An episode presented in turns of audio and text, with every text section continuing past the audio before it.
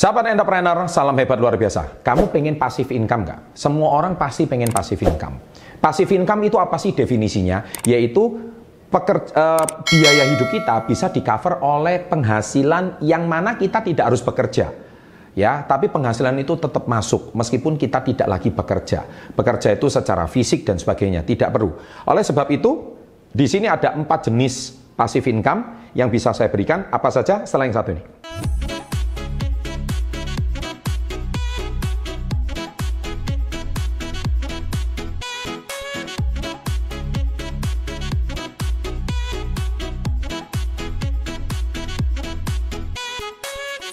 Mengacu dengan video saya yang pertama, mindset dan mental orang sukses. Anda silakan tonton video itu sudah ditonton jutaan view. Uh, saya mengacu pada bukunya Robert Kiyosaki yang mengajarkan tentang E, dan I.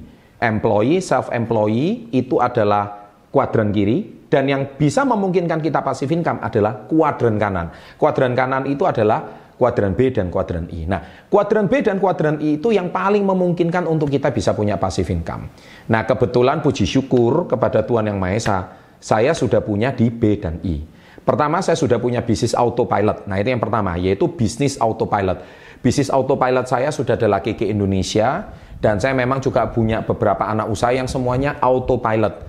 Nah, ilmunya itu lama guys, ilmunya itu udah puluhan tahun. Jadi banyak orang, nah bisnis autopilot itu apa? Yaitu minimal pengusaha level ketiga menuju keempat.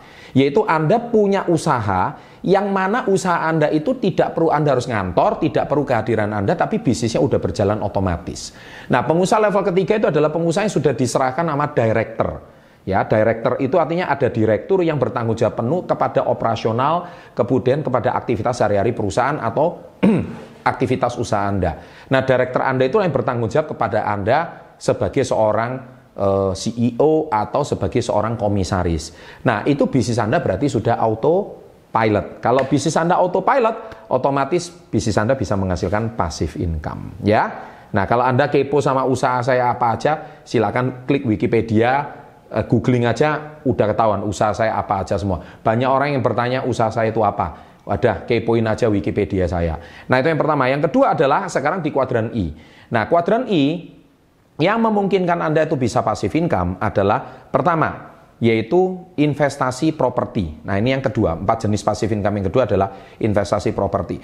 Properti itu ada dua jenis passive income yang bisa Anda dapat. Pertama adalah capital gain-nya. Jadi capital gain itu otomatis harga tanah itu akan semakin naik, ya. Itu Anda akan mendapatkan keuntungan dari kenaikan harga tanah. Contoh Anda membeli e, tanah itu harganya 20 tahun lalu. Dan akhirnya setelah 20 tahun kemudian harga tanah itu sekarang naiknya mungkin 10 kali 20 kali lipat. Itu sangat memungkinkan di Indonesia sangat terjadi. Apalagi kalau misalkan dulu investasi tanah Anda masih berupa sawah atau masih berupa kebun atau rawa-rawa tiba-tiba sekarang dibangun mall di depannya. Oh, itu investasi Anda pasti akan naik berpuluh-puluh kali lipat. Itu yang kedua. Investasi yang ketiga adalah jenis passive income yang ketiga adalah passive income saham. Nah, passive income saham itu sangat memungkinkan kalau Anda punya dividen. Nah, oleh sebab itu saya juga sangat menyarankan Anda nonton webinar ya. Silakan nanti saya berikan di kolom deskripsi. Nah, di situ saya akan banyak orang bertanya, "Pak Chandra itu pegang saham apa?" Nah, saya tidak sembarangan merekomendasikan saham karena saya, saya secara pribadi uh, tidak mau sembarangan merekomendasikan kalau saya sendiri bukan sebagai investor di sana. Nah, kebetulan saya menginvestasikan uh, dana saya cukup besar di dua jenis saham ini. Nah, nanti kalau Anda mau tahu itu apa, silakan tonton webinarnya. Nah, di situ saya akan bahas dengan sangat lengkap sekali. Di situ Anda memungkinkan bisa mendapatkan passive income berupa dividen. Dan yang keempat, yang terakhir adalah royalty.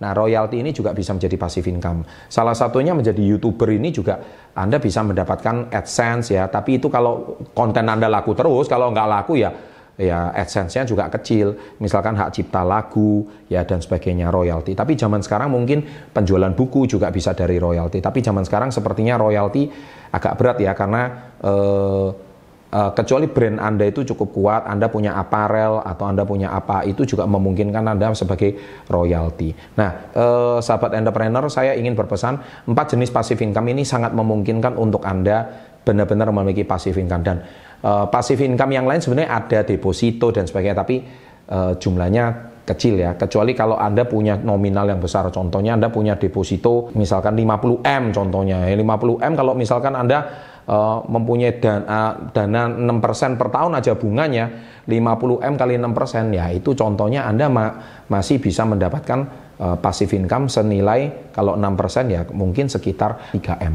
3M per tahun ya atau mungkin sekitar 200 juta per bulan ya itu kalau Anda merasa 200 juta per bulan uh, cukup ya oke tapi syaratnya harus punya deposito 50M kalau enggak kan enggak memungkinkan ya oke saya rasa cukup empat jenis passive income ini semoga bisa memberikan Anda gambaran untuk suatu hari Anda benar-benar ingin bekerja, tidak mau bekerja seumur hidup, tapi Anda mengerja passive income supaya Anda suatu hari benar-benar bisa hidup freedom dan bebas. Terima kasih.